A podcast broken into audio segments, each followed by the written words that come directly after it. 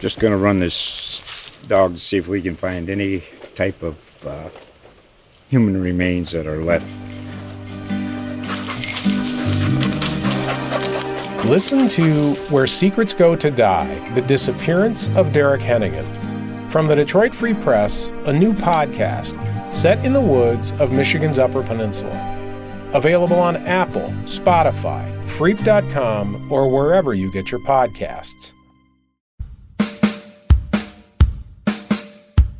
Welcome back to For the Water Cooler, the podcast where you get to chat with your favorite coworkers about what you watched last night. I'm Matt Scalisi, and joining me, my virtual office buddy, Caroline Darney. Caroline, I'm here in in Alabama, and I, I'm experiencing something that's incredibly common for you, uh, but is is a cause for tremendous anxiety and excitement here in Alabama, which is that there is some white stuff all over the ground everywhere. yeah, it, it uh in Virginia we got a solid amount. We got like four inches or something like yesterday. And it was lovely because during the day it didn't particularly it just kind of like was that very pretty, not sticking a lot during the day um mm-hmm. snow. And so it was way better than dealing with rain when taking the dogs out. um and then we just it, have kind of a hard ice sheet over everything. Yeah, here. that's and, way less fun. It, snow yeah. is fun if you don't have to go anywhere. Um, you don't lose power or any essentials, that type of thing. Um, and until it gets all brown and slushy, and then everything's terrible. yeah, not a fan of the aftermath of it, and and it doesn't usually last very long here, thankfully. So yeah, my condolences are are with all of my brethren who live in the Midwest and Northeast, where my understanding is it just kind of is like this for like three, four months out of the year. I don't know how you do it. I genuinely don't. You could not have paid me to go to like that Chiefs Dolphins game. Like Ab- absolutely miserable. There's no way. Negative four yeah. at kick, real temperature, and then the real field being like minus 27.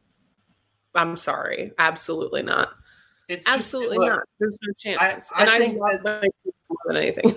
I think the planet is telling us it does not want us to live in those places.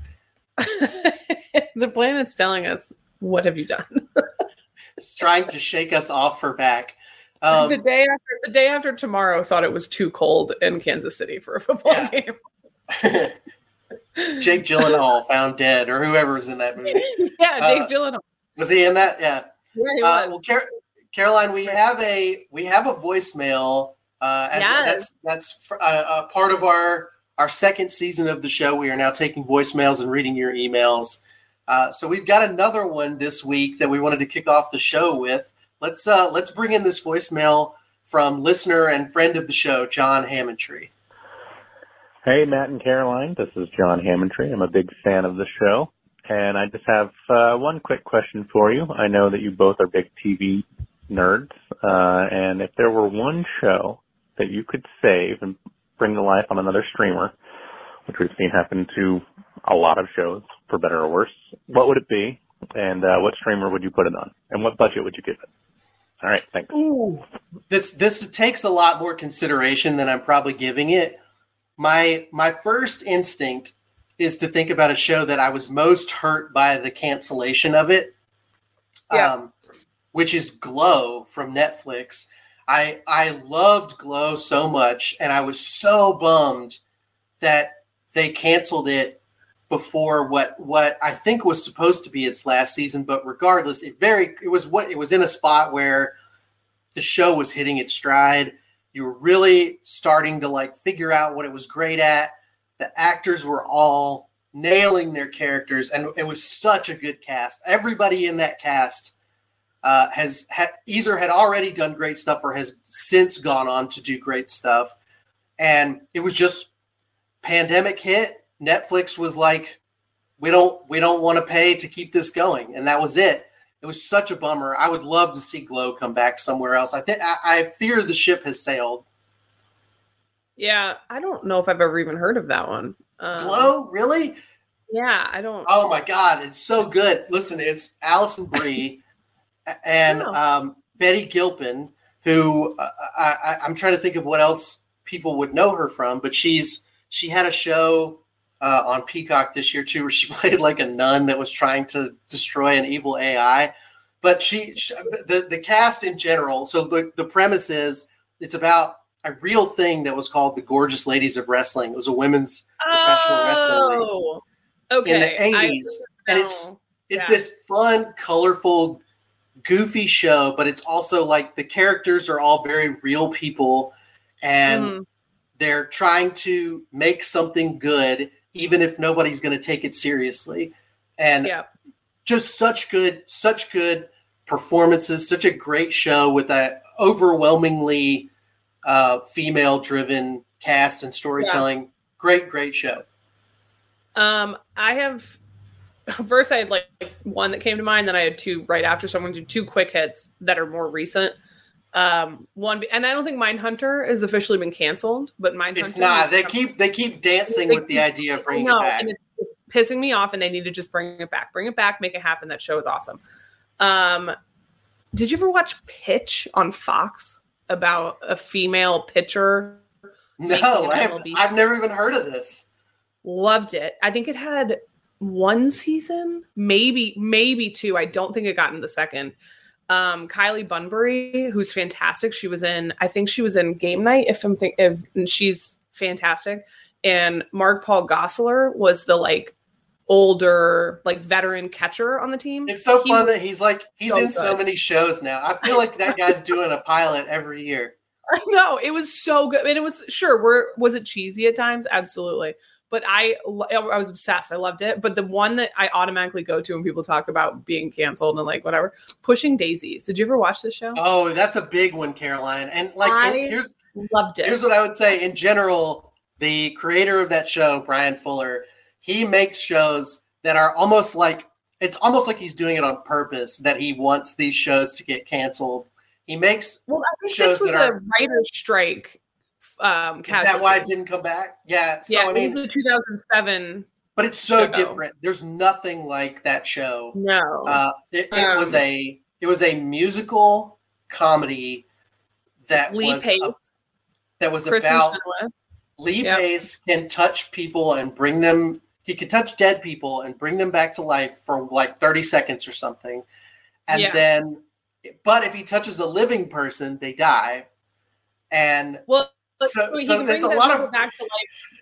Yeah, he can bring them back to life for a certain amount of time. It was like a minute and a half or whatever it was. yeah, Um, but he had to touch them again to like re-kill them, and then it was Mhm. final. Like he couldn't bring them back after that. or But else if he it was like something. If, it, if he didn't, if he didn't, if he didn't get it within them, the time, something else that would die. alive, something in the general vicinity of equal livelihood would Right. then die, and that would And but that it, would but be and, final. And and so it's like this weird like gothic kind of uh, fairy tale thing it's also very whimsical and there's there is like we said there's like singing happening in the show Yeah. it's a musical the I, I think the main love interest's name is she's only ever called the pie maker if i'm not mistaken isn't that isn't that right Well, So he, she, I think she has a name. Yeah, she's Chuck. Oh um, chuck that's right anna yeah, anna friel Charlotte. is the actress's name Jim Dale is the narrator. Like, and he, if you've ever listened to the Harry Potter audiobooks, like you know Jim Dale's voice. Um, like I said, Kristin Chenoweth is in Such it. a- He- and such a cool show just just very Ned- unique it's so wild. And so Ned works with, um, and it's Chi, Chi McBride, who's fantastic, is a private investigator that brings Ned on board, and he's the pie maker because he has, he makes the most like. oh ned is the pie maker right Yeah, because he makes the most incredible tasting pies because he can take like dying strawberries or rot- rotted strawberries and he touches them once and they're like That's fully right. gorgeous and beautiful and they go in the pie. Um, but he works with the PI to solve murders because he goes with him to the morgue, touches the dead body, gets them to say who killed them, and then touches them again, and then they And- solve the murders and get all the money. It's and it, it's great. That would be the one I it would is bring. kind back. of it is Okay. kind of like twee in a way and, and like it's hard to explain i think to people now who if you were not aware of the show it's an extremely late 90s early 2000s idea for a show like this it it, it, it sort of wouldn't feel that weird today i think because because now we're so used to just seeing people do weird stuff for the sake of doing Yeah. it. But Bryan Fuller, like his deal when he makes a TV show is he wants you to say, I can't believe this is on TV. However, you're doing it. And in this case, it's because it was this really weird musical comedy show. Was The other show he made was Hannibal, which a lot of people would also say they would like to see resurrected. Yeah. And Hannibal, for completely different reasons, is another show that makes people say, I cannot believe this is on television. Isn't that Hugh Dancy? Oh, love Hugh Dancy. Yeah, and and just an absolutely like I I truly don't know how they got past censors for some of the stuff they put on that show. It is the most graphically, disgustingly violent I don't stuff think I ever I've watched ever it. Seen. And it was on national broadcast television. It was unreal.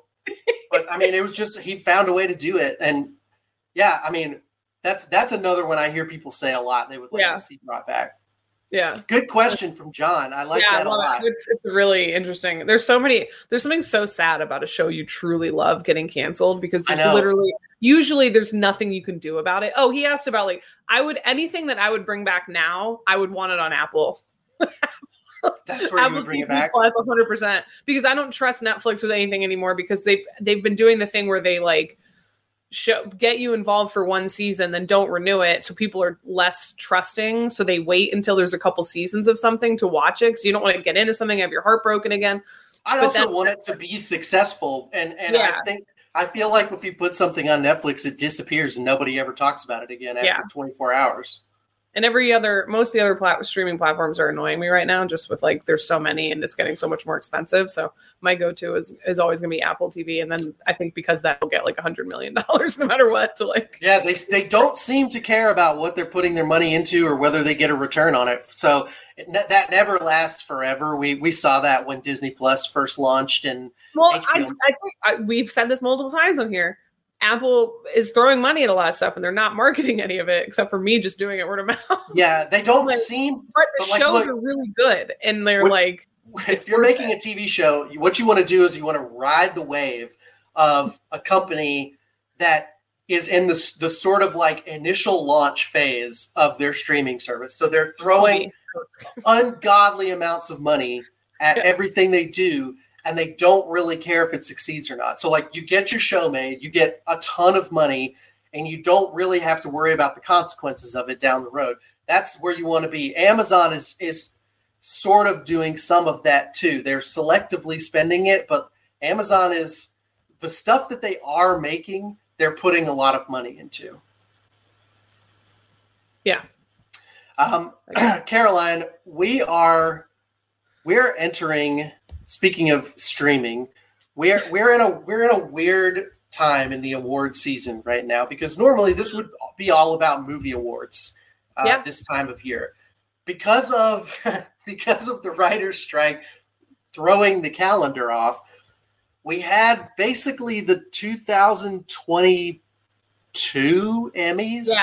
sort of last Yeah. night as we're recording this.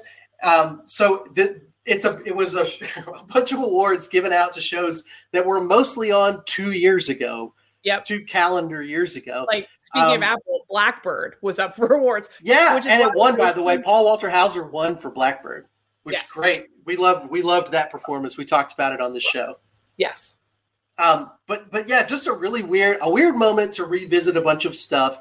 Uh, my my beloved Better Call Saul continued Yeah. di- didn't didn't win anything, but I but it was fun to see them up there and being recognized again, and they were nominated for a bunch of stuff. Great great show, despite winning zero Emmys over its entire run.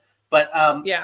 I know that you I know that you have at least one issue that's been building up in terms of TV award anxiety for you Yeah. that that you want to talk about.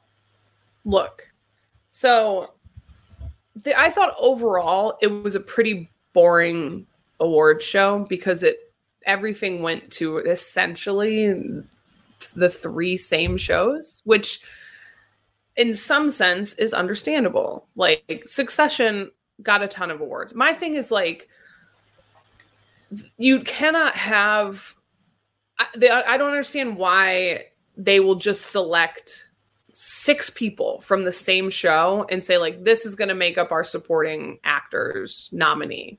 So like White Lotus got a ton of nominations on, Right. in supporting. And and I'm not trying to be I liked the second season of White Lotus a lot. Um Jennifer Coolidge is fantastic. Meghann Fahy was the star of that show, season 2.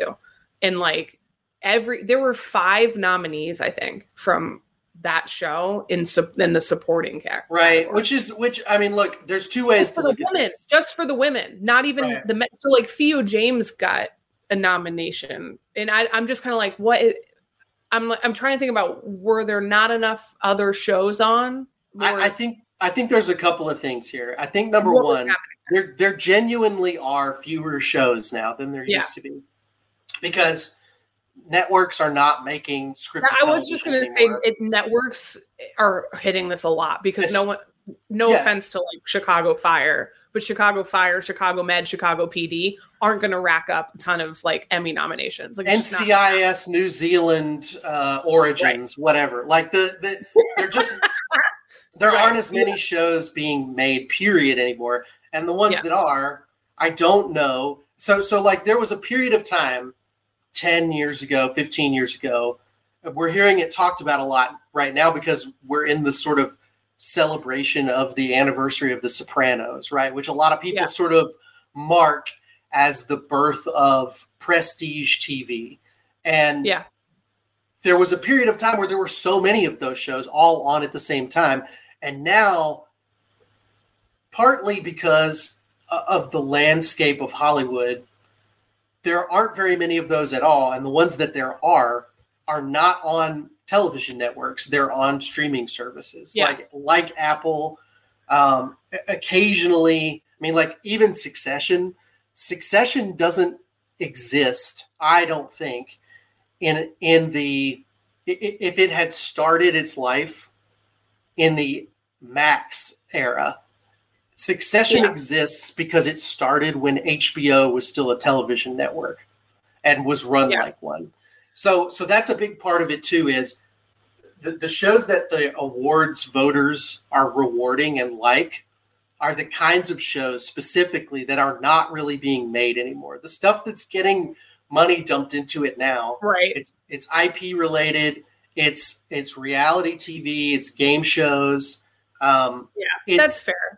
Yeah, and and, and I I just um, you know I, think that's part of why it's concentrating. The other part of it is it's so hard. Like I, I think the audience used to be more. Uh, we all watched. used to be We all watched everything. We Yeah, all could watch all the shows, and now people are split up a million different ways. Yeah.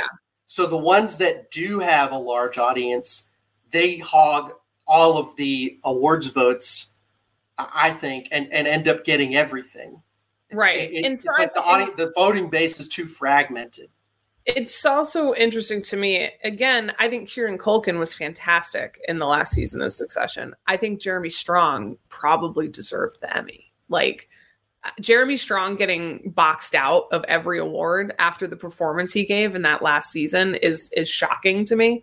Um because I just thought he was I thought he was fantastic because he had a little bit more like Kieran Culkin got to be the fun little weird guy. Like right.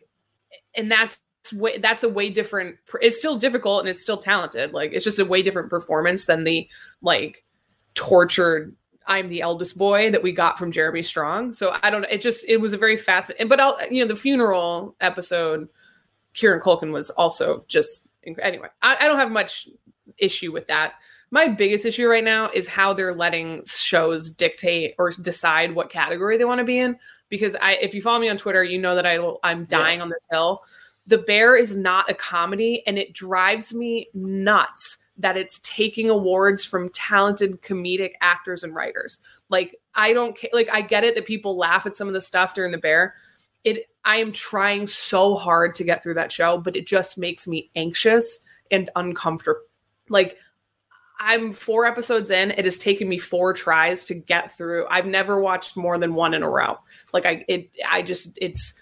I. Ugh and I think that a lot of voters maybe thought they were voting for season two, which also is something. Which, yes, to be clear, it won for season one. it won for season one, which Yeah. is not the one where everyone's talking about fishes and like all these like the forks, whatever. The I don't know what it all means, but I know people talk about those episodes, and I'm sure that those are great. That's the thing. I don't think they're bad actors or actresses. Ayo is phenomenal and endearing. I think they entered comedy because they didn't want to lose to Succession. So instead, they had a drama sweep the comedy awards in comedic actors. In like Abbott Elementary was the funny was the best written comedy on television last year, and it got no awards because of dra- drama that Well, like lasts here's, four. and here's what's weird to me too. Here, here's another thing that's weird to me. Succession, and I understand dramatic things happen in Succession, but It's funny. functionally, it is more Yeah. of a comedy than The Bear is. Yeah, I I, They should I swap I categories, but Yeah. but but I think what they, you know, it, it it there are shows that that sort of toe the line between the two categories. I actually don't think The Bear is one of them. I think it's very very clearly a drama, Yeah, but the issue, the issue is this. should should the categories be should it should it be is it more because look they at some point these categories were much more like firmly regimented Yeah, in how how these shows got made. Every comedy was 30 minutes. Yeah, every drama was drama, one hour and so, I- so they I got bet- people listening. They did get rid of the the time requirements like two or three years ago. So people are saying, "Oh, it's only in comedy because it's thirty minutes." That's no longer a thing. Like that's not a thing. Like right and now shows will go. I think isn't the, one of the the fishes one or whatever. It's like forty five minutes or an hour in the second season. Like it's not yeah just it's oh it's minutes. it's i'm it is i think Ted it, Lasso i think it's closer to an hour Going, yeah, Ted Lasso episodes ended going an hour ten, like depending on what Right. season it was and stuff. So like, but but I, I don't I don't know I don't know I I- don't know that you should be able to choose your own category. Is what I would say. no, I think that I think there should be a panel that gets to decide which category you go into, and yeah, you can make a request, you can submit stuff, but like I think ultimately somebody's got to make a decision because we don't want this to all be about s- strategy. I mean, look, not to go, not to open this whole can of worms here, but someone was asking about this at the Oscars in in February this this past year. If you remember, there was a discussion going around of should we get rid of genders of gendered categories, right? Because obviously it's a it's a big it's a big discussion, right? They, in Yeah. general, what gender means is a is a ongoing discussion at all times, and and people that you would probably say are pretty progressive people had very mixed opinions on it, and and were saying, Well, look, I I don't like think that's the right decision. Like you're taking gonna lead to opportunities away from women people. getting cut out. I think that's just going to lead to women getting left out of nominations. Right. So like, and, and then, uh, you know, I, I what, what I'm saying again, I don't want to go down that road too much. what I'm saying is like somebody's got to kind of be in charge of how this stuff works. Yeah. Somebody has to step up and make decisions Like about none of this this stuff, works. none of this stuff is life or death. I get that. Like this is like a thing that I can like die on this hill, and it's like not the end of the world. Like it's just really frustrating.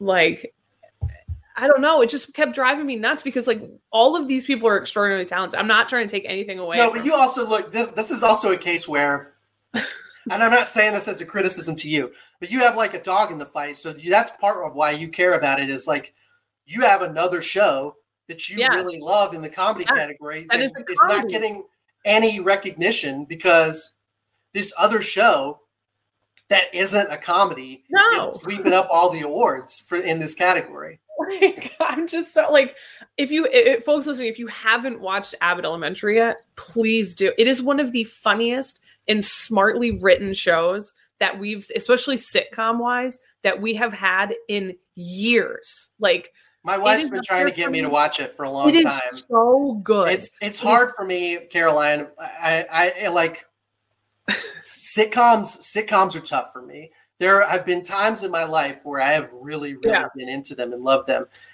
I think the like, I, I'll tell you what it is, and I, I'm not saying I'm not going to give it a shot at some point. But I'll tell you the thing that I think got me. Like the, it's not the sitcom in general. It's the, I guess I would call it the Office style. Um, Yeah, That's that's how I, I- felt about Parks and Rec before. However, it, what, whatever, whatever it is, uh, it's it- the breaking the fourth wall. It's worn on me a little bit over time of like that that format, and and like Modern Family did it for so long, and and Parks and Rec did it like, and I loved those shows when they started and when they were on. And I guess when I when I try Abbott Elementary, part of part of me watches it and goes, eh, like this is uh this feels like old fashioned to me. I don't know. No, it's especially it's up there now. It might be my so if I was listening like my three favorite comedies in the last like 15 years, it's and no, I don't I won't say in any order, but right now Abbott's probably first, Schitt's Creek and um Parks and Rec. Like those three to me are perfect. And Like- so look, I'm not a Schitt's Creek viewer either. Is that that's not in that format though, right?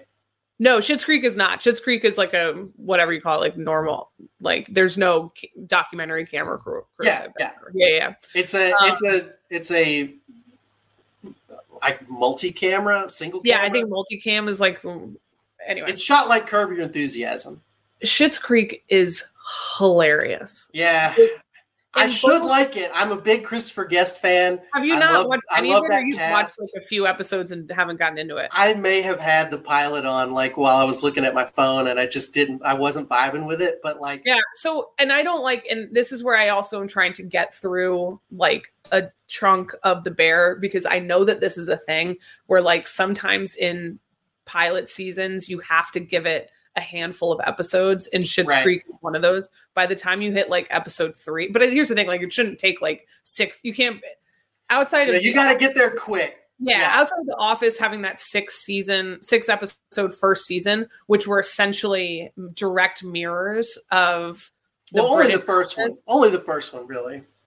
The first, well, they had like a whole. The first few episodes they had like were almost identical to the um, British Office, and there were only like six episodes. Of the Yeah, they they they found their stride by the end of that first season, I think. yeah, But and so it's not. Uh, so I get like that one's like okay, but I'm with you. Like you need to get. So by the time you hit like middle of episode two, episode three, Schitt's Creek, hilarious. And every time you watch it, you find. I love it. I love a comedy that's rewatchable. You find new stuff, and so I li- actually just randomly did a an Abbott's Creek. Abbott's Creek. There we go. An Abbott Elementary rewatch, and there's it's just so so clever and so funny. And that's why i get annoyed at them not getting the, the their flowers. And i know there's other shows too and like but i think that and i love ted lasso like i don't think season three was its strongest but i did think that you know like um jamie tartt had such a great arc brett Sure. goldstein is one of the funniest people that's ever existed there were good um, things in that last season. Yeah. and so I'm seeing, I'm seeing, I've watched four episodes of The Bear, and while how do you say it's Ebon Moss Bachrach, Yeah. Ebon Bachrach Moss, who I think is going to, who is fa- fantastic. He was fantastic in in Andor. He's going to, if they do announce him as Ben Grimm for Fantastic Four, which is what I think is going to happen. You and me are just like gripping our chair arms It's waiting. It's gonna be amazing, amazing. So this is again, none of this is a knock to any of the talent. No, it's just not it's just not a just not comedy. a And in fact, it's great. It's great because it is such a good drama, because it is such a good character driven drama. Um, I'm seeing, I'm yes. seeing there's cousin Richie, who all I've seen so far and through four episodes of The Bear is a guy who yells at everybody and drugged a bunch of kids at a party, and he's winning over Brett Goldstein. So I get mad. You know what I mean? Like that's where I'm like, oh come on, dude. that that actually was pretty funny though. But it, no, the uh, I did not laugh at that. I was like, this is so awful. Well, they do is listen, yell at each other. you gotta you gotta you're you're in the thick of it. It it's it is unpleasant, but also it's a chore. Keep- so and then keep- the other one that I. I the other one that I watched an episode of because again we talked about um, Paul Walter Hauser getting his um, Emmy, which I'm stoked about because we've long gone into how great Blackbird was. yeah. Um, I still think Taron Egerton getting zero awards for that. And, but the only problem is, again, this is where it's like, okay, I did not like the first episode of Beef. I did not watch past that because again, there's a certain. I can handle I can handle anxious shows, but there's like a certain way that it's delivered that I just I was extraordinarily uncomfortable. And that's part of the, I think, part of the process of watching Beef because it's just like, but Steven not- Young, It's not my it's not my sense of humor. yeah. or and so what- Steven, whatever, I, I really liked Steven Yeun in Walking Dead. So like, I'm not going to be mad that he like won. And I was his, I was so happy for him, but it was just kind of like, um, I want, I really wanted Taron Egerton. His just that last, what was it like, episode six scene where he's like in his in his cell and breaks down after talking to Paul Walter Hauser. I don't know how that doesn't get him every award. Like it was just anyway, just It's incredible. great. Go go watch Blackbird. Uh, Yeah, this has been Emmy Listen, talk. gotta And I like, well, also, gotta- by the way, I love that I say all this stuff about shows being anxious, and then I'm like, go watch the show about the guy that gets put in prison and it, to talk to a serial killer. an Unbelievably unbelievably tense. show. tense show. Um, So I know it's mini- it is a mini series at least. Um, Yeah. I, I want to hit on something real quick before we get to. Uh, we have one more topic that we got to do before Yes. our guest. Um, but Caroline, there is a new Marvel show out. It is it is different than the other Marvel Yeah. shows in in terms of carrying a label. It is labeled as a Marvel Spotlight series. Yeah. They've been a little vague about what that means. Yeah. Um, they threw it up in the beginning, and I was like, am I supposed to know what this is? So Kevin Feige has said that what that means is is he has a long explanation for it that that boils down to you don't have to have seen all of the other shows just to enjoy it. Uh, it's less connected to the rest of the MCU. Now, I would say I don't necessarily agree with that assessment of Echo so far, and I have not seen the whole show yet. I've seen the first episode of it. Yeah, Um, it I would say it seems like what they've done here is it maybe maybe it's the backwards of what Feige is saying, which is that actually you don't have to watch this show to watch everything else in the MCU because it's incredibly connected to a bunch of other stuff that's already been made. You, you it, just in the first episode, there are they basically expect you to already have seen um, Hawkeye, the Hawkeye series, and probably, I mean, a lot of references to Daredevil in general, which until like a couple of days ago was not even considered canon in the MCU. well, that's a whole. They just like slyly. They really could have left Iron Fist out. Let's be honest. Like, please, can we delete? It's all still out for me. I'm not watching that stuff. I don't care when the new net. Wait, have you not seen any of it? I've seen Daredevil and Jessica Jones.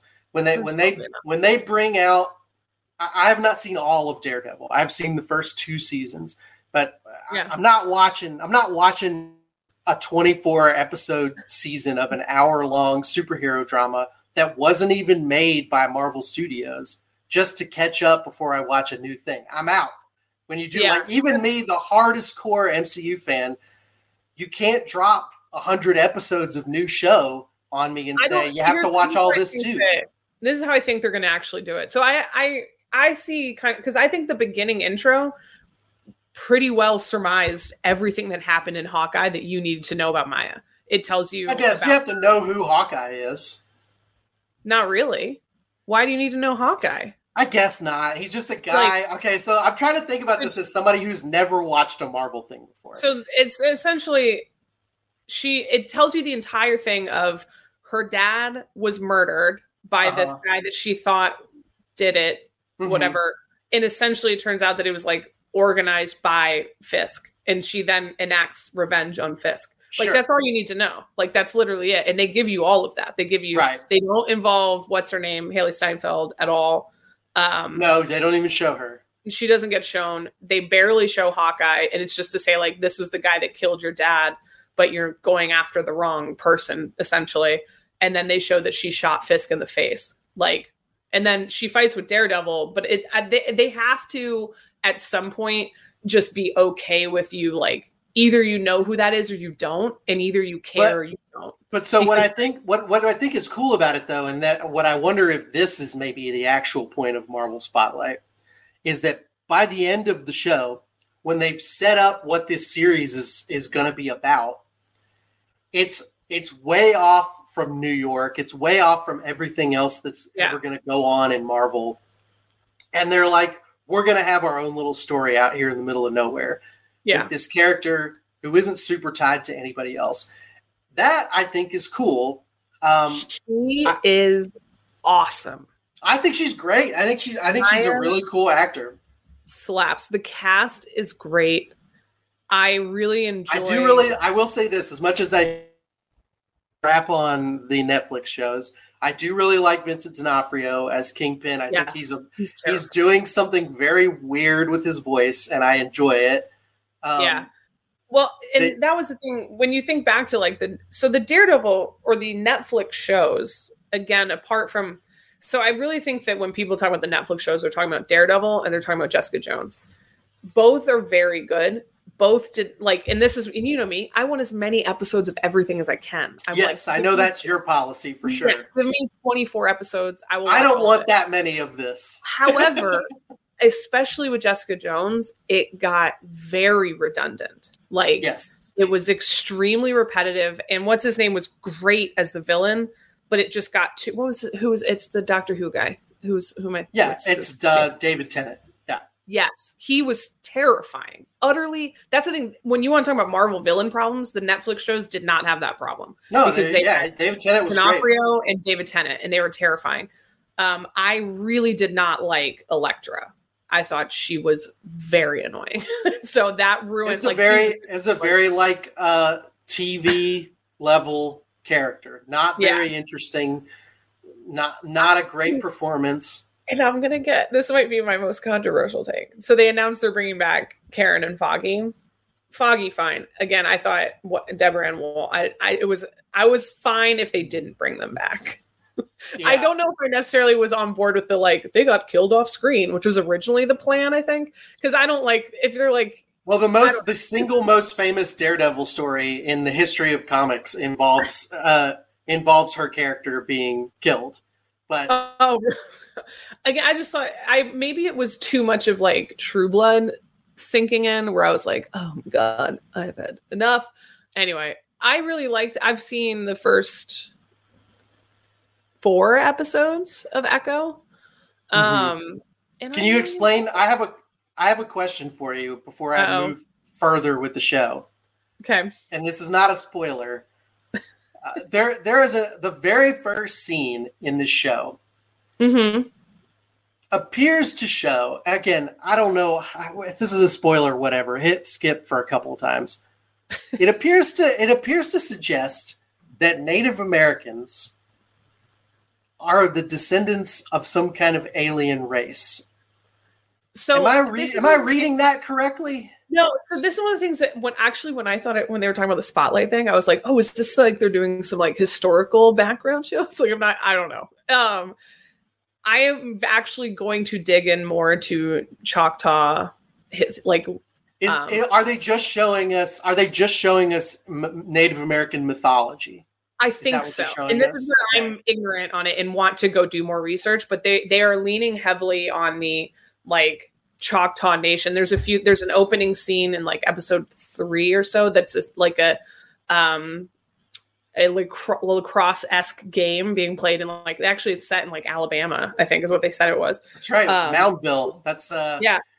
That's a big And- thing around here. If you go on field trips in Alabama, and so basically they're trying to and this is where i don't know either like choctaw mythology and i don't know the comic book mythology either for maya or echo or whatever. So i mm-hmm. don't know if there was some sort of comic book storyline that took some tradition so she's very she's she's very different than she was in the comics, which is that Okay. she very specifically her superpower, which she doesn't really have one in this.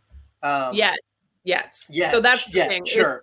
is the at, over the what they do through that that through line essentially and that's where i think it's more like choctaw mythology Mhm. is um that the people of the like the first people of the tribe like rose up because of this incident and there was some sort of external power that guided them so i don't think it's like an alien thing it's just more of like a mythology type thing Sure. is the way i read it from watching the episode and that circular like pattern becomes a through line of like essentially her line back to the first people of Choctaw. Okay. That's and cool. so that's yeah. where I was like, that's really interesting. And so like that's where I'd like to do more research. It's honestly similar to um Ms. Marvel, where they had a bunch of stuff that I Yes. didn't know about the history of Pakistan and India and like all these different things where I'd like to do and they more tie they sort of tie her story to that. Yeah, I thought that was cool too. So I think that's what they're and so I, I'm I'm intrigued to see um where they go with that, how they do it. And it it was an at first I was Yeah, like, I- happening? Like what am I watching? This is yeah, wild. you know, Yeah, I. I have obviously been very, very skeptical and sort of disappointed with a lot of the stuff that the Yeah. Marvel TV group has done for the last year or so. But um, I like I like the first episode of this enough that I'm for, I'm going to keep Yeah. watching, which is more again more than we can Death. say for yeah more than we can say for a couple of the other shows they've put out recently um i mean I, I still have not watched season two of what if by the way which i just am I see. I didn't. i don't know one. if i care my thing. That's my thing with season. I didn't ever watch season one because my thing is like, wh- why do I care? what if i It's not- how about that Yeah, I was like, it's not a thing that's going to happen. So, like, why do I care? yes um All right. I care. we've we've run long but i still want to do this i want to do it this week all right Okay. we're gonna have a long episode, folks. I enjoy it.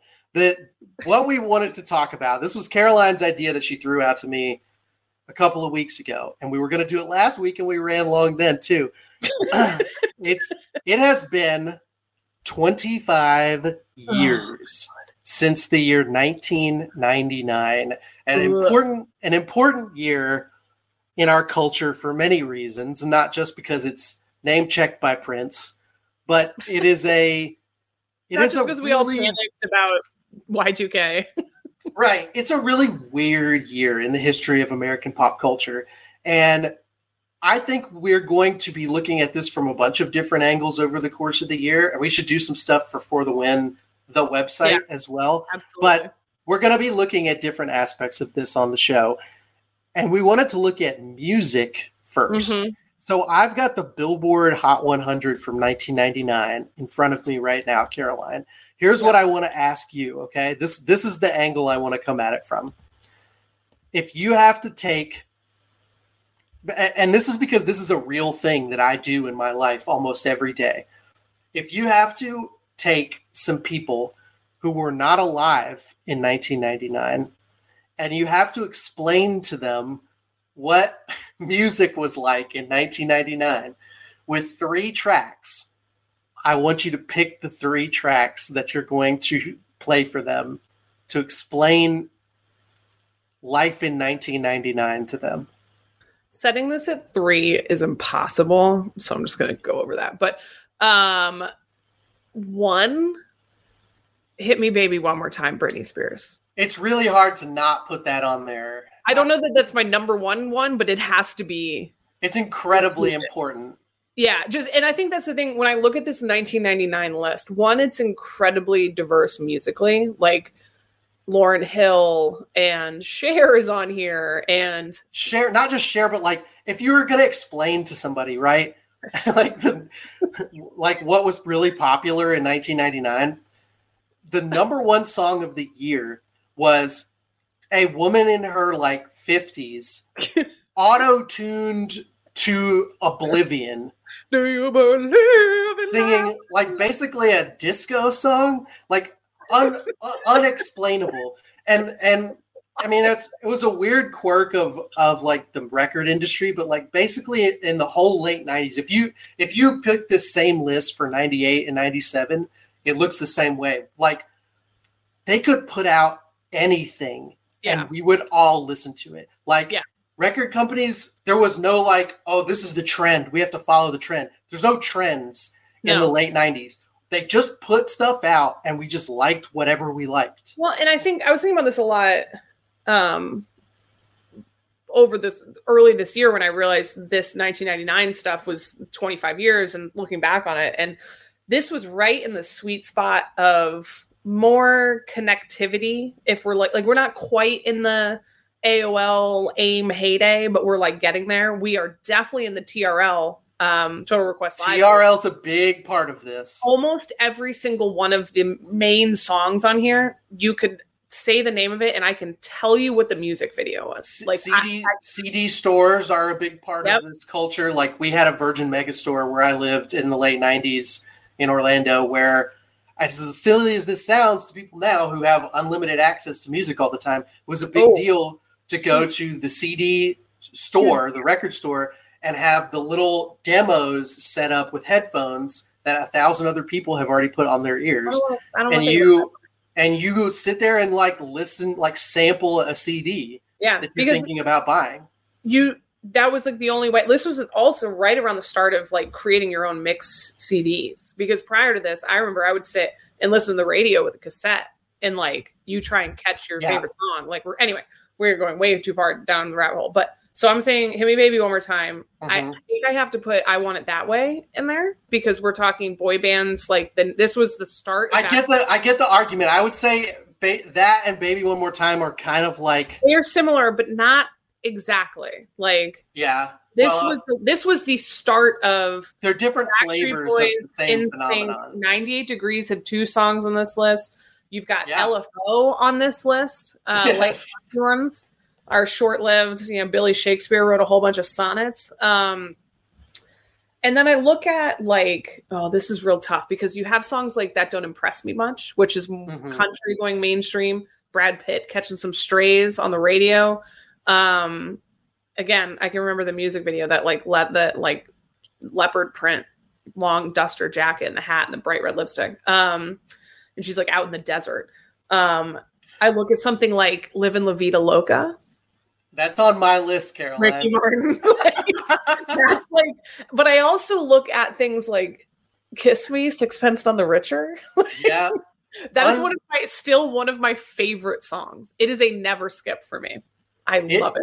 it's it's a it, it's what like when we talk about when we talk about things that are not a part of a larger trend that song band didn't have another hit Nope. nothing else ever came out that sounded like that there was not another band they sound like just a weird little thing that exists on its own Oh my God, Matt, I'm looking at this list. Like Destiny's Child started in 1999. You got Bills, Yeah. Bills, Bills on this list. You've got like, if you want to go Sugar Ray, which was a totally different vibe of music. right You've got All Star by Smash Mouth is on the list. Listen you mean three songs? I'm like the Jennifer Lawrence, like, what do you mean? Jennifer Lopez is on this list. so Like, so jennifer lopez ricky martin enrique mm-hmm. iglesias all Yeah. have songs on here and that to me that's a thing that when i think about 99 that was a very like I talked about thing. I feel like mm-hmm. there were probably Entertainment Weekly covers that were talking about the Latin explosion or whatever they called it, right? Like a bunch of Latino artists oh, on, on pop radio making American pop music. Yep. And and like that was a I, some of this could be because I lived in Central Florida, but like to me, that was such a huge thing. That's like such a huge part of of the end of the '90s. Is Yeah. that part of culture being everywhere, all over the place? Yeah. Well, and you so you also what I find super fascinating about this list, one, Lauryn Hill doo wop that thing, 10 out of 10, still banger. Absolute incredible song. And in general, a good bit of hip hop on this list, which this is probably very early edge of there being like a multiple hip hop songs in the top 100 at the end of a year. Well, she had at least two. Um, I also think it's super fascinating when like this feels like the edge of you still are getting like I said, like you said, Cher. You have um, how did I just lose it? Mariah Carey is on this list. Um, Whitney Houston is on this list. So two R&B songs, by Yeah. the way, in the top 10. Uh, actually, sorry, three R&B songs in the top 10. That is a genre that is 100% absent from the charts basically for like the entire 2020s. Uh, I, I mean, 2010s, 2000s maybe even. And it was like there was a lot of R&B playing like like no Scrubs is Ba- such a good song. Babyface, Monica, Yeah. um, TLC, Destiny's Child. right tlc is certainly r&b but like it was a it was a very very mainstream genre of music that like really just sort of didn't make it into the 2000s. Well, I was looking because Nelly, I think, is 2000 though. Like you start getting some of the more popular, like Right. Country Grammar came out in 2000, I think. But it was right around because it was right around when I moved back to the states from Germany because I remember that video too. The the mo- just just uh, just go, going back to the R and B thing for a second. Two of the top, three of the top four songs are Yeah. R and B songs on this list. Yeah. No no scrubs. Angel of Mine by Monica was number three, which you don't really hear that song anymore, right? No. Like that doesn't. a lot of these songs, when we make like throwbacky movies Yeah. and TV shows, these songs get included on the list. But like that's not one that made it, even though it was obviously a huge hit that year. You know what else is on here with the word angel in it? Sarah McLachlan, the dog shelter. song. Famously, the dog, the sad dog song. in the arms of the angel. oh man, there's Yep. just so many. It's such an interesting. Why I love 1999's like pop culture stuff Mhm. is it's just such an interesting like dissection of so many different things. Like a that's total mix. There, it's the yeah, start of a lot of trends or a lot of careers that kicked off that we're using. And I understand that's probably, I'm very curious if you go back into like X years prior, like where you see, but the longevity of some of the people that started and that if you look at that list and like you see some of the artists that are still doing things, um, I think is really fascinating. Like Jennifer Lopez, I don't know if anyone saw quite the way that her career played out before. Like if you were talking about 1998 and you were talking about Jennifer Lopez, a- you're- remember when that that I think it was a novelty thing that this actress had was was making a pop album. yeah. Well, and I honestly like had she been in that much? by Yeah, she had been. She actually was pretty highly regarded for the movie Out of Sight, which was in the Oh, that's right. That was, was, I believe 1997. somewhere in there. Okay. Yeah. Yeah. I always mix up my timeline. Yeah, people loved that. She had like tremendous chemistry with George Clooney. Everybody loved that I movie. mean, I think a wall has tremendous. like, if you don't have tremendous chemistry with George Clooney, like it's time for some introspection. the other two that I that I would put on my list because Yeah. this is an exercise that I do a fair amount with my kids in the Yeah. car is like I will play an old playlist. Um like literally I'll just pull up something like 1999 Hot 100 on Spotify and I'll play stuff and then my kids will have to listen to me go this is who this is this is why this is why this was a big deal and they'll have to go like this is they'll either like it or they'll go you guys were really stupid that you liked this but like the, the other two that i would put up there besides living la vida loca on my list i pick, I, I could have picked a bunch of different hip-hop songs but can i get up by jay-z Oh. I picked because that that weirdly like doesn't sound that like you could probably put that out today and it would be successful. It's it's it's pretty ahead of its time sounding production wise. And then the other one that I have on here is Jumper by Third Eye Blind, which is Oh, to me that that song screams late I wish 90s. you would step back from that ledge, my friend. Yes. Dude, I oh my god! So I went to I went into spot. We've been working off of the Billboard year end Hot 100, but I went into the Spotify playlist. That's the top hits of 1999. Uh, back that ass up. Yeah.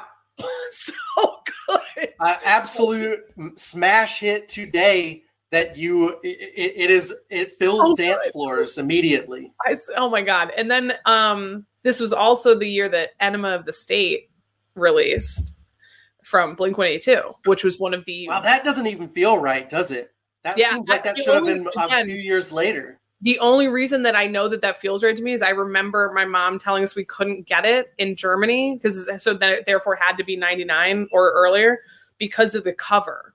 Like, and it had the nurse with the glove and like the the big chest, whatever. And it's a very whatever. Mom was like, absolutely not. What is this? No, She's like, it's got explicit content on it, and what are we doing? No, you're like 14. No, like, but yeah, that was the what's my age again? Yeah, Um, all the small things. that's Like, certainly that is very T- TRL feeling. That's yes. sure. Again, the the naked running video music What video. a what a crazy list. Um, Okay, I have one more. I'm sorry, I have one more yeah, because I no, this is indicative of the time. Wild Wild West, which was a Will Smith song made for the movie Wild Wild West, because I think that there is such an interesting, like, sociological thing to dive into about songs made for the movie. So, like, LL Cool J, Specifically, Will Smith, I think is yeah, Will Smith. he did Men in Black. He did um, Wild Wild West. LL Cool J in the in the Shark one, like um, Deepest Bluest Deep Blue Sea. Um, but that was the thing that like it was a and he I mean, just like it's raps the the pl- he just raps the plot of the movie. hundred percent. And then as my, like my he sang the characters' names in the song. yes, It's it's I, as the kids would say now, unbelievably cringe. Like yes. to, the, to the point that it loops back around and is ironically very we funny. wow. We could wow. Um, that was we, the Wild Wild West one was like James West, incredible. I, I literally so- like if you played it right now, I would know every single word of that song. This is the this is the thing. I don't want to tell. I don't want to go too deep because we've we've run long in this first so segment, long. Way long. you're But listen, here, for Are you aware? Are you aware of the of the fact that the the villain, the the the big battle in the movie Wild Wild West is a giant mechanical spider? Oh, 100%, of course. So, so this was in the movie because Tim Burton had been trying to make a Superman movie, and the guy producing the movie insisted that the, that Superman fight a giant mechanical spider, and they never they never made the movie. It fell apart. Nicolas Cage was going to be Superman in it, and like they had shot test footage and everything. So in the new Flash movie that came out last year, Yeah. there is a scene where a bunch of crazy stuff is happening and in the background you can see Nicolas Cage as Superman fighting a giant mechanical spider. Oh my god, I have seen the only thing I've seen from the Flash are those like clips that made Twitter where people Really, like really, really bad. Really bad. movie out of the window and stuff, out of the microwave or something. Yeah, All right.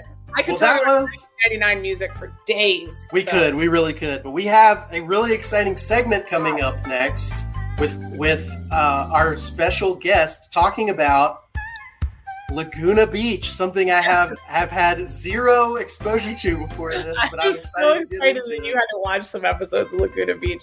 Mike Rutherford is going to join us after the break, the hilarious and iconic uh, sports writer for Card Chronicle, um, tortured Louisville fan, but he is a Detroit Lions fan, so Big week for him. big week for him. So yeah, we'll be back with uh, some Laguna Beach talk with our guests.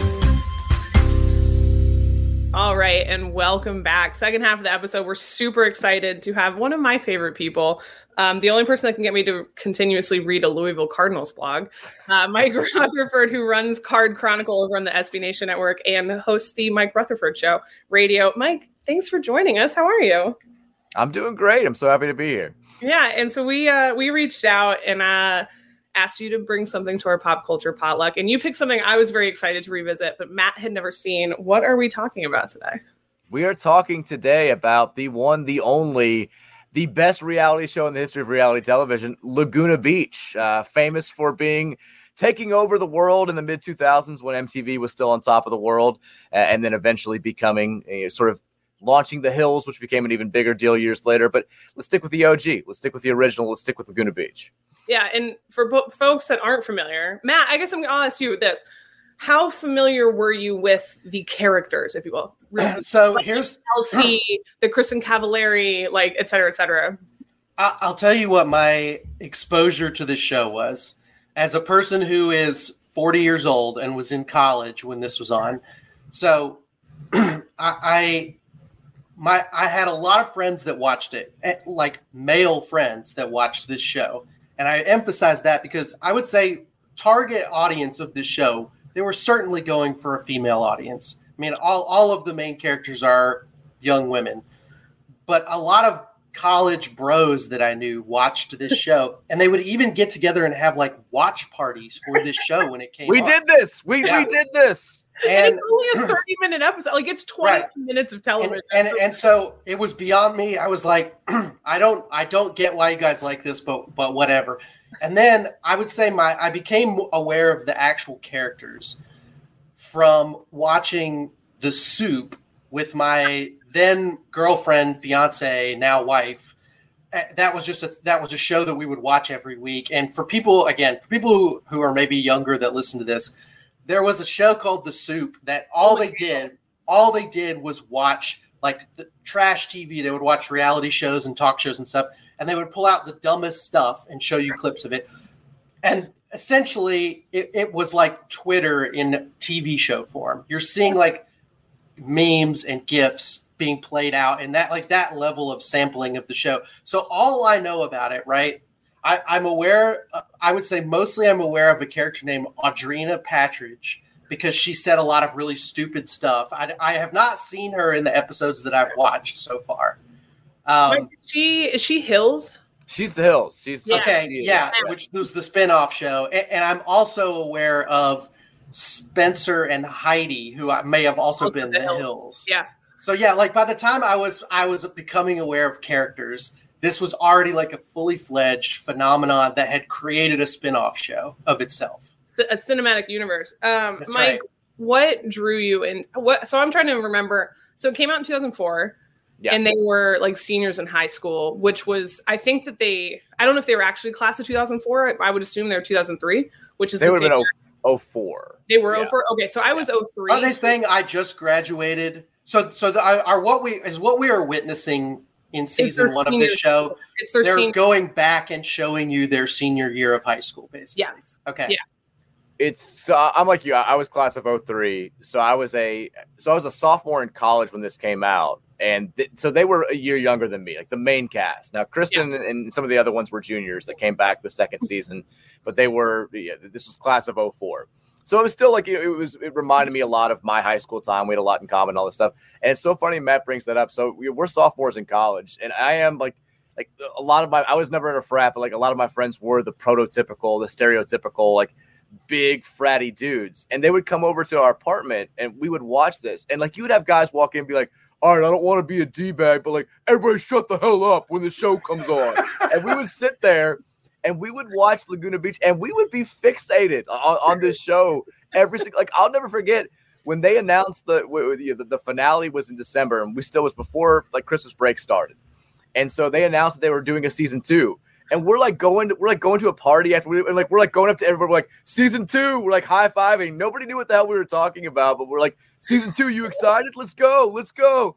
It really like it took over my sophomore year of mm-hmm. college. We were obsessed with the show and then it became such a big hit that season two came out and they had like you know you, guys haven't matt if you haven't seen it yet season two has like three times as many episodes they do like 30 Right, episodes sure. it becomes a huge deal but uh, season one is is it's kind of cool to me because you can tell it's before that like they knew the show was going to become a hit so it's Mhm. I, I think it's more genuine. In season two, they they're already like super famous, and you can tell a lot of it is scripted. They're having to to work the storylines a little bit more. But season one, there is an organic thing about it that I think does feel, even though it's you know not a lot of people can relate to Yeah. rich Orange County kids, but there is something that that is organic and that feels real about it. That was at least somewhat relatable to me at this point in my life. It, here's here's what's crazy to me, like, I, and I think it's really interesting for me to watch this as as a 40 year old person for the first time, as opposed to like someone who was in the target audience for this show.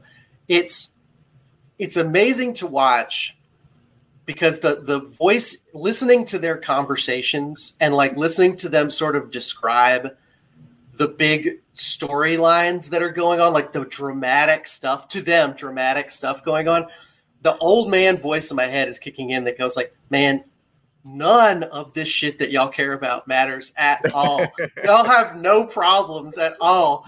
This is the most interesting thing happening in your life, but it is like right like this for for high school kids who do not have to have jobs and don't have to worry about anything. When you're 18, that is a realistic conversation that 18 year olds have, and it is the most interesting and dramatic thing that happens to them. but it's that's what that's what I hear it now is going like y'all have absolutely nothing to worry about in your entire life. Well, it's fascinating to look back on some of the conversations now. Like some of the stuff doesn't age well, like just stuff that they're like slang that they use that now we're like, that's not nice. Um what, what what makes it through into the show? I mean, this this is the era where well, the R slur was probably yes, that was the one I was going to yeah. say. Is like so and so's being you know whatever, and so right. you're like, ooh, that's not. But and again, in 2000, 2004, like unfortunately, people were still saying that anyway. Um, it was kind of like now you look at it and I watched it and it's the there was a clear delineation between folks if you were like a Kristin or an LC, like who you thought should end up with Steven. I don't know why still at the time I still was like, why is Steven this big deal? Like and I get I get that divide. Can so can you can either of you, Mike particularly, Mike, can you explain Lo to me? Well, like because I've seen a few episodes here. Lo. I don't really understand the purpose of Lo. What is the role that she plays in this group? Lo Lo is my favorite character on the show. she has gone on to be a wildly successful business person, by the way. Yes. Okay. she runs like her own line of, of, all these sort of products. She's she's she's a boss. Like she's awesome. She she's kind of like the, the comic relief. I feel like on the mm-hmm. okay the, the the female side of things because you do have like you you have to get these main characters into conversations, right? Like you need somebody to to go to Kristin and be like, "Hey, what's going on with you and Steven? Like she, you know, it, sure. So you know, she has her friend. I, I think it's uh, you know the other. What, what's the uh, Alex? Alex H oh, is, is, the girl yeah. who's she's always setting up Kristin. If you watch these seasons, right? Like, uh, there's a lot of the early ones. There's basically a bunch of conversations. Yeah. With where it's just exists because they need someone for Kristin to be in a room with to go. I'm hot and Steven's hot, and we're gonna have exactly. hot babies, and we're gonna go to exactly. yeah, but but but she but has like, to say it to someone out loud, yeah. right? Right, but but what's going on with Talan? Like you you have to have somebody who asks you the question, and I I feel like mm-hmm. Kind of serves that purpose for for LC in the show. She's also good comic relief as as the season gets yeah. on, her role gets a little bit bigger. Like she has she has kind of a thing with Talan and, and, and all this stuff, but she's I I feel like she's she's funny, but more than anything else, it's the like hey do you think something's going on with Steven, like setting LC up to actually talk about this? Which she's, you have a lot she's of less like dramatic. That. She's less like I mean, because yeah. clearly LC's supposed to be the hero, right? And yes. this is like this is hero's best friend, basically, is what we're that's what Lo's role is. I feel like Lo is one of the like quicker, wittier of the entire cast as well. Like she, I think I did some I did some weird googling. She ended up going to and graduating from UCLA. Um, and if you do a lot of the other, I did a lot of the other searches because they kept talking about going to San Francisco. And so, right, I kept thinking, where are they going to college? In San yeah, so Steven, These girls are not going to Stanford. No, Steven went to San Francisco State for a year and then dropped out to pursue his acting career um Lauren LC was going to a design school, which will make sense if you well, I'm not, you're not going to watch anymore. She ends up no, but I'm aware that the Hills she is yeah, she is a fashion designer. But right. she ends up going to this fashion. One school. of the two jobs that you can have as a as a female character on TV in yes. the early 2000s. Yes, but she drops out of that fashion school, comes back to Laguna Beach for a little bit, goes to community college, and then goes to New York to go to the fashion design school that she ends up at. Whatever. Why do I know all this stuff? This um, is amazing. It's yeah. Bad. You're saying this, and I'm like, by the way, Lo did start at UCSB, and then she went to UCLA. like she, she, goes to Santa Barbara every time. When I, when, you know, when I was doing college basketball stuff at, at SB Nation, if I wrote a Big West preview and UCSB was involved, I was working Lo Bosworth into that preview in some way, shape, or form. And I I also was dropping that UC Davis was the the site of the the show Sorority Girls on MTV back in the day. It's like you got to make a Sorority Girls reference. Shout to UC Davis. Let's, not, not to not to pull too far away from from this show specifically, but I do I want to talk about MTV a little bit from the 2000s, which is like essentially the end of MTV. It's the last era of MTV, and it's it's really I mean I have this I talk about my kids on the show a lot, but it's because I have one in high school and one in middle school. So they're like experiencing culture right now. And it's a good like foil for me to, to think about what it was like when I was their age. And MTV was such a massive part Huge. of the conversation of like the, the stuff we all watched and and the music we all listened to obviously as well. But it, it's it's wild that something that was that big a part of our pop culture that had all of these shows that we remember all this stuff from these events like the awards shows, right? And and all of these like personalities that were just a part of that network. And it totally doesn't exist anymore at all. It is Excuse me, completely gone. ridiculousness has to air somewhere. My That's right. lord. And that's and that's all isn't that all it is? Isn't it like 24 hours a day? It's just that show now. Yep. Um, but I mean, like, I mean, were you guys big? I mean, for me in college, it was like there was just a TV that was always on Hmm. MTV or MTV2, pretty much just like it was just like ambient noise in the house. Mm. Yeah, I mean, one of my first college memories, from college memories, was in our like we had, we had a big dorm area, and like at the in the lobby, you had a TV and a bunch Mhm. of couches where people would just congregate, and we watched the it's like the third week of school was the MTV Movie Awards, and it was the Yeah. year that you had the the, the the famous Britney, Madonna, Christina Aguilera kiss, and like everybody's like, oh shit! Like as this happens, Truly, how many of us were standing around with a bunch of friends live when it happened and Yeah. were like blown away by that happening?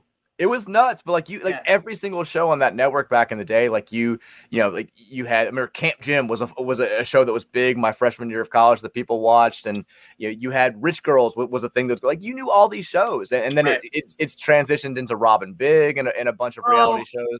I Um, love Rob & Big. I mean, I guess the, do they still do was great. challenge? Do they still do the the challenge I could stuff? do I could do 10 Yes. hours of the challenge alone because they've had to basically because they don't have real world or road rules anymore, they don't Right. have the feeder shows with which to pull people from to continue doing a real world road rules challenge. So the challenge turned into over the course of the past couple of years, they've pulled in like are you the one and um all the lo- like love island and now it's even into survivor and big brother and so it's completely changed the way it's not the same it's not the same as when like the miz and like everyone got their start on the challenge but yes it still exists it still comes on every week Yeah. I, so so here's here's another thing I wanted to talk about with with this show specifically.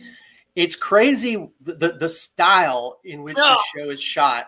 Is oh i thought very, you clothes itself i was like yes no, I don't have I, I I don't have a lot of opinions about fashion, but the the the the the way this show is is shot and edited, right? Like I, I could be wrong about this, and maybe there were other shows that looked like this that I'm not remembering, but it looks markedly different, right? There's not the like handheld shaky cam Right. like Mhm. like the real world looked Yeah. like. It, this is highly polished and produced looking, and actually, if you're really like paying attention and you're being like a like a movie nerd watching it, there are scenes that are happening where you're getting multiple camera angles and it would be impossible to not see the other camera when you're when you're switching shots between the two. So like what, what i'm saying is this if, if you're really like investigating it this this was obviously highly staged and scripted but it actually doesn't look like it at all when you're watching it. It it feels very much like a like a documentary when you're watching it, even though there's no way that it was. Well, I, I was going to bring this up, and this is going to lead me to a a very important statement that I, I I firmly stand behind. The season, the first season of Laguna Beach is one of the most transformational seasons in the history of television. I I wholeheartedly believe it because no, it was the first time that a reality show ever did this. It was the first time the reality show, not just you mentioned they didn't have the shaky cam. Nobody did confessionals. You, you, didn't have mm, any. Yes, that's that's another good point. Yeah. break away and be like, hey, like, yeah. Uh, the thing about Steven is like you you didn't get any of that. It was all very much set cameras, and it so the thing about the show was nobody knew what it was when they first started watching it. Like the first two or three episodes, people were like, "Is this like, like a, a soap opera? Is this supposed to be a reality show?" And so they started. I don't know if you guys how far you all watched. They started in like episode four, having to put that disclaimer on at the beginning of the show that says, I'm, par- I'm paraphrasing, but like the people, the drama, the events you're about to see, like are real because people couldn't figure out what what they were watching, and so.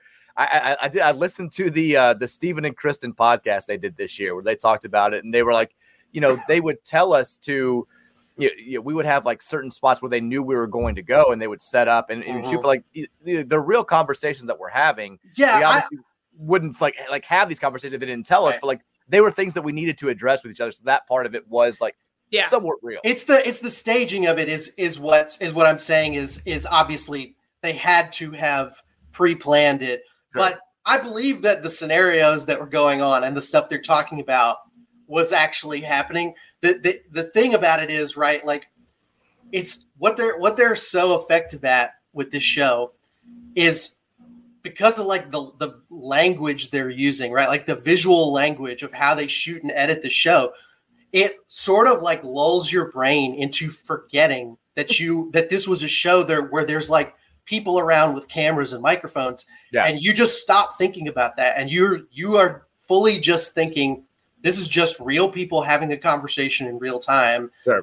and i mean a lot of that too is there's a lot of like it's almost like down to how they mic them right because like you can't really hear them very well sometimes and i mm-hmm. think that's very much on purpose i think it is supposed to sound like overheard conversations like you're like you're not supposed to be in on this you know Well, you're definitely not supposed to be in that bar in Cabo. Like Yeah. i did watch the cabo episode You gotta watch Cabo. watch Yeah. Cabo. Um, the funny thing is, I had to explain to him which Cabo episode to watch because there were multiple Cabo. i watched the season one cabo episode. yeah, season one, and it's episode five. They like, and honestly, I think the that scene, and I, I didn't listen to the podcast yet, but I read some stuff about it. That Steven said that was actually one of his like biggest regrets in life was how he treated Kristin at that bar, like calling calling her a slut and like all of these things because he was the jealousy and the triangles that were happening. But it was funny, like so you're telling me it did not in fact stay in cabo it Did not stay in Cabo. You call, He was- was say that six times, and everyone's like, "There are cameras here, folks." Like, Right. hey, Cabo. Like, He Also- was very, he was very, very apologetic on the podcast. He, Yeah. he, he, he kind of goes over the top a little bit to be like, "That's not who I am as a person. It was terrible to watch." Not- I'm like, dude, you know, you, it, it's not a good look, but also you're, you're, you're 17 years old or 18 years old, and like, I, I do think that there's, there is something relatable to like that weird feeling of like the first time you had your heart broken and you see like that person move on that quickly and just like you cannot get over it and all that stuff, and you see like you know they're both using other people to try and make the other one jealous. It's, it's all very immature, like teenage stuff that, like Matt said, doesn't matter at all when you get a little bit older. But at, at that point in your life, w- when that's all you know, is the most important thing in the entire right world. it's your whole world yeah Right. It's a- It- it- it's crazy to watch. of- the show's an odd mix of relatable on some level and completely unrelatable on another. So it's like that type of thing, like where you're like, I've been through those types of heartbreaks or high school things or et cetera, et cetera. Like the mall shopping with love. Like I, I was like, look, a mall. I got so excited. Mall, I mean, let yeah. I mean, look, there's a lot of there's a lot of like big nostalgic stuff. yeah i mean the music show. i love because we we talked about earlier in this episode we talked about songs from 1999 that are now 25 years old and we mentioned specifically what's my age again all the small things from blink 182 and so it was hilarious that they like also go to this blink 182 concert like early in blink 182's like early success but and the Hilary Duff, the Hilary Duff theme song hitting yes was, was a big so was a good. big pop for me. Uh, yeah because I, I don't I don't think I could have told you. I, I didn't have enough of a memory of this to know that that was the theme music. But that is for sure immediately places the show in a in my in Oh, timeline for me. And and I mean so. You were talking about the, the the clothes people are wearing earlier, Hmm. Caroline. What is that? Is that a very the? Hollister and the so I mean even Kristin with the like black neck bands and the all of the like Abercrombie the things that are like tight and then like the ruffly uh, skirt like she wore in Cabo whatever I was like oh my god this takes me back and all the of guys the, all all dressing like they are sort of sort of like surf adjacent. yeah, That felt like a very early 2000s, like like Pac Sun at the mall or whatever. yes.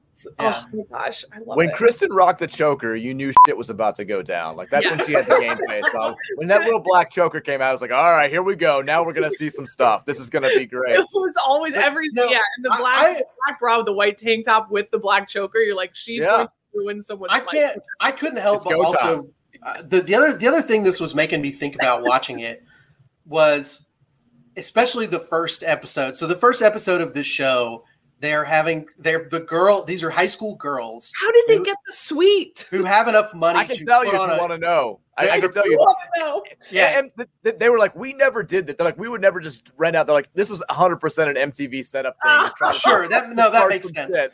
They, they, were 'Cause like, they, like, they neneeded to start the narrative. They needed to get the Yeah, art they going. put They're on- like, they this is put the on this- perfect way to do it. huge expensive party And there's there's a scene the idea of the hotel manager having a conversation with two 17 year old girls and was like, okay, but we're gonna keep it down, right? And Logan, Yeah. like, you can trust us. We're all over it. But the, Oh. I mean, what's what's interesting about it right before that, like, so they're painting a, a totally unrealistic picture there. But there's a scene where they're all sitting around planning it, and it really felt to me. The thing that jumped into my mind was like, this is like a scene from one of the Real Housewives shows, but it's it's actually way more subtle than any of those shows are. So it, it's it's weird. It's weird that like in a way, a show like this about a bunch of teenagers may have been like this inspiration for this whole series of shows about women in their like 40s and 50s that acting like complete assholes 20 years later but but like you know i mean obviously this show did not invent reality television but i think the idea of a reality show about a group of people who are living a glamorous lifestyle I don't necessarily think that was the trope of reality TV before this stuff. No. It was much sillier and more exploitative before this. It's hundred percent reflective of, of what we see today. I mean, yeah, you like Kristin's the only one who shows up wearing a white dress. Like, of course she wore white. Like it, it is. right. It's, like, That's very Housewives. Yeah. it's everything you see on Bravo today. Like it, it really and true. Like, w- how long do we have to stay? Like, let's get out of here. Like, you know, the, the whole thing. But yeah, like I, I did listen to a podcast. They basically they're like, we need to get Lauren, Steven, and Kristin in the same place. And so they were like, Let, let's just, you know, we'll buy this out for you. We, you can't drink alcohol, but if you put it in red cups, we won't ask any questions, like that whole thing. Which it, it is like this is a show that you could never get away with this. Shit. Like, first of all, they they they they play up the sexiness of these 16 17 18 year old kids constantly you, you've got like Yeah. this kristin getting out of the pool in the Yeah. first episode like zooming in like I, I guess she's hot like she's 16 years old and they're doing this they're There, openly, isn't there the narration is like, yeah, she's sexy. yeah she, yeah and i guess she is hot I'm like she's hot, and I, Yeah. I think she is. but like they're openly they're very clearly letting these kids drink and then filming their bad decisions afterwards which uh, you can never do now but like back in the day it was like hell yeah everybody's drinking let's go for it and we didn't think anything of it i'm like No. we drink they drink this is great Yeah. Yeah, man. MTV, MTV was in. I, as much as I romanticized it a few minutes ago, it probably was not great for people our age that be No. exposed to that. Well, and it, that was the thing that also is where I say like it was relatable in some senses. I also my I did not have remotely close to an iota similar of a high school. I'm sure experience. almost no one did. like yeah, like Yeah. the like two the one that killed me was when the two dads, like Kristin's dad and LC's dad, were like, "Have you heard from them in Mexico?" And I'm just thinking about like 16 year old me being allowed to go just Hey, to listen, Chicago with there a were- bunch of my friends and like Uh, uh, that that era came to a crashing halt eventually when well, you know like this this this was like a whole era of like let's just see how much of a leash we can give American teenagers and then Well, like they had and then we found out and like it got Yeah. reined in big basically. Yeah. Oh my Sure. gosh very Uh, true Well, listen, I I have Mi- Mike. We always do a trivia segment on this show, and obviously we've been talking a lot about uh, reality television from the early 2000s, from from Oh, the formative era of reality television. So today's trivia segment, you and Caroline are going to be competing for uh, against each other on early 2000s reality television trivia. oh, Uh, and I, before we get this going, I have a little bit of a jingle to start off our game show segment. Chandler, can you play the jingle?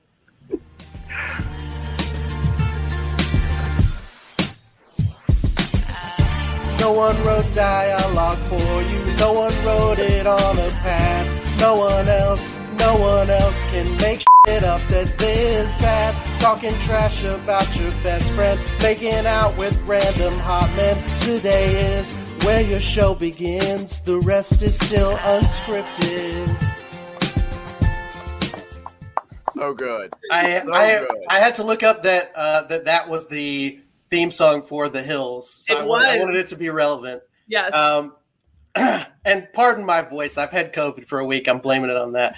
no. So, so Mike, we're we're going to go back and forth, three questions each. We're going to start with you.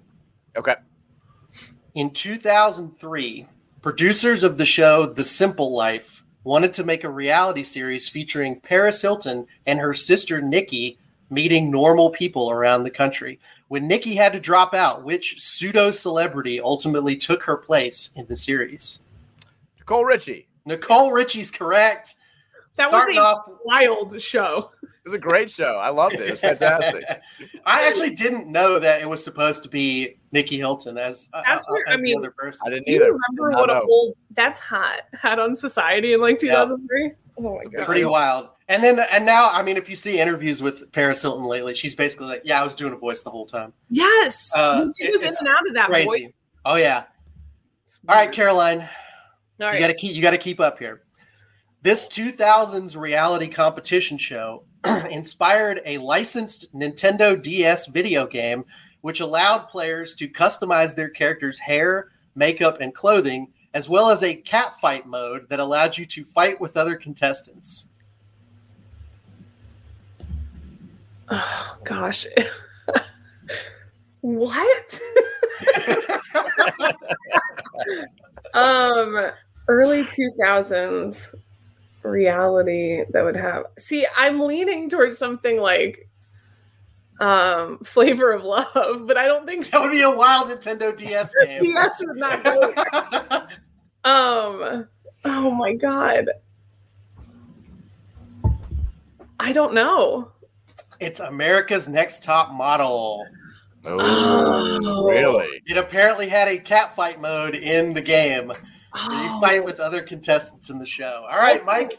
incredible show but so bad for uh every woman Truly, truly abhorrent show.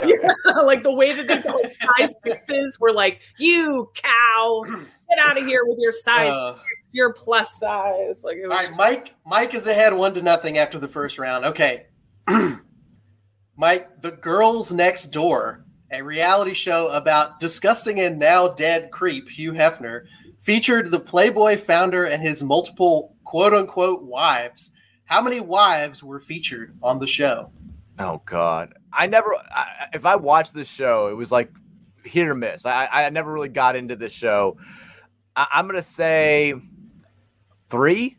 It was three wives. He got it. Hey, total Well guess. done. Kendra, Kendra Holly and I can't remember the third one's name. I remember I them watched- getting famous, but I never actually watched the show. I watched more of that than I am proud to admit. this is listen. This took a lot of research because I I am not a reality TV guy. I had to really dig in I for this watched stuff. all this crap. Every show that we've talked about, I have watched. You ate all you, you you drank all this garbage. all of it. All right, Caroline, you got to keep up here. You, you really know, need is win. here. Bad. This is bad. All right, on the classic prank show Punk'd, one episode went horribly wrong and was never aired after it resulted in the celebrity victim punching a 12 year old boy in the stomach. Name that celebrity. I don't know this. This is my favorite piece of trivia about Punk'd. Can I get any sort of hint? That's a Uh, lot. he was a he was a uh, he was a sitcom star from the era. Charlie Sheen. No, I'm afraid it was Zach Braff from Scrubs. They had a kid pretend to spray paint his car. Zach Braff chased the kid, caught him, and punched him in the stomach. Oh my They- god. Apparently, the kid apparently the kid signed a waiver, so no one got in trouble. Oh my god. Oh, I'm taking the L this week. This is Yeah. Mike has already got the win, but we're gonna finish this out. All right, Mike. On the series Newlyweds, Nick and Jessica, one scene featured pop star Jessica Simpson expressing confusion about which common household canned food. Uh, chicken of the sea, tuna. That's right. That's right. He's three for three. I have known all of his answers. Was- oh man, an incredible show. it was Really great. good. Was so good. I, that's one I for sure saw tons of clips on the soup But it says from from that series. Oh my god. That was like a that was a weekly that was a weekly uh, favorite on the soup. I feel like they were obsessed with that show. that was Joel McHale, right? Am I thinking? Yeah. Yeah. Hell, the soup host. Yeah. I loved the soup. Yeah. All right, Caroline, your last one. You got to preserve Okay. Yeah. for the pod. The series Jersey Shore Okay. coined the term GTL, an acronym used to describe not just a to do list, but a way of life. What does GTL stand for? Gym Tan Laundry. That's there correct. we go. Boom. You short time? The amount of Really good. I am I am astonished that y'all knew as many of those as you did. I did. I would not have been an- able to answer a single one of these except the Zach Braff one. That's the only one I knew going into so making these. hard. It didn't. I would end. not have gotten I, to, to you know to be fair to Darns, I would not have gotten America's, America's Next Top Model. So if she'd had my question, she would have won three two there. That's just how it shakes out sometimes. You you know, know It's- exactly. Braff? You knew the I Zach did know Braff- that. I did know the Zach Yeah. Braff one. The Zach Braff one was bad. The Frankie Muniz one that they aired was also a tough. look what? now? Wait. Frankie. What happened in the Frankie Muniz one? Someone like stole his uh, like like like towed his car or something, and he was a total dick about it. Like he was not cool at all. He, he was awful. A little bit of an insight into some stuff that would plague Frankie Muniz moving forward. That was He was one. he was going he he he had a tough go. He was really going through it as a kid actor. You know. He was. He was. Was It was it, it, he's a he's a uh, he's like a F one driver now, right? He does Formula One stuff. Big Clippers guy. Frankie, he's out there. He's doing Clippers Frankie guy. Muniz. See, Loves okay, the Clippers. this is a fun conversation I do like because um I think LC is still doing fashion stuff, but she's She is. Way way on she does I know she's one of the ones that both her and Kristin don't show their kids on social, I think it is. I know Kristin does it. Um Kristin obviously married Jay Cutler and they were married for a while. Um I watched all of Very Cavallari. um, and I even follow some of the people that were previously on the show, like Shannon Ford, who got fired. Her account is one of the best things on Instagram. So, So, so was there was there another show with these characters after The Hills? Um, She's done like two reality shows since then. Yeah. yeah, Kristin so has. Yeah, Kristin had very Cavallari, which was like her and Jay Cutler. And until this was like right before we found out that Jay Cutler's kind of like pretty much a huge jerk too. Well, I think we always knew, but like this was like more of the like more recent stuff has like been way worse. Um, some of the funniest like moments though of reality television, uh, Jay Cutler being just a grump about things. Um, but she has a, I actually own several pieces of her jewelry line. it's actually Let me good. let me ask you guys this as as my as my last question about about this show. If you if if this was your high school years that that had been documented on this show, would you go back and watch the show? No. It, it it would be tough. It, it would, uh, you know, I, I felt like we had some, like I, I had some good times in high school. That like there have been some good storylines. I feel like, but just like you know, the language that was used, the stuff that we wore, like I, I Oh, feel yeah, like there would have been a lot of a lot of cringy moments for me for sure. I mean, I I, I, I probably had a couple high school nights that I, I wouldn't have been proud of. I think.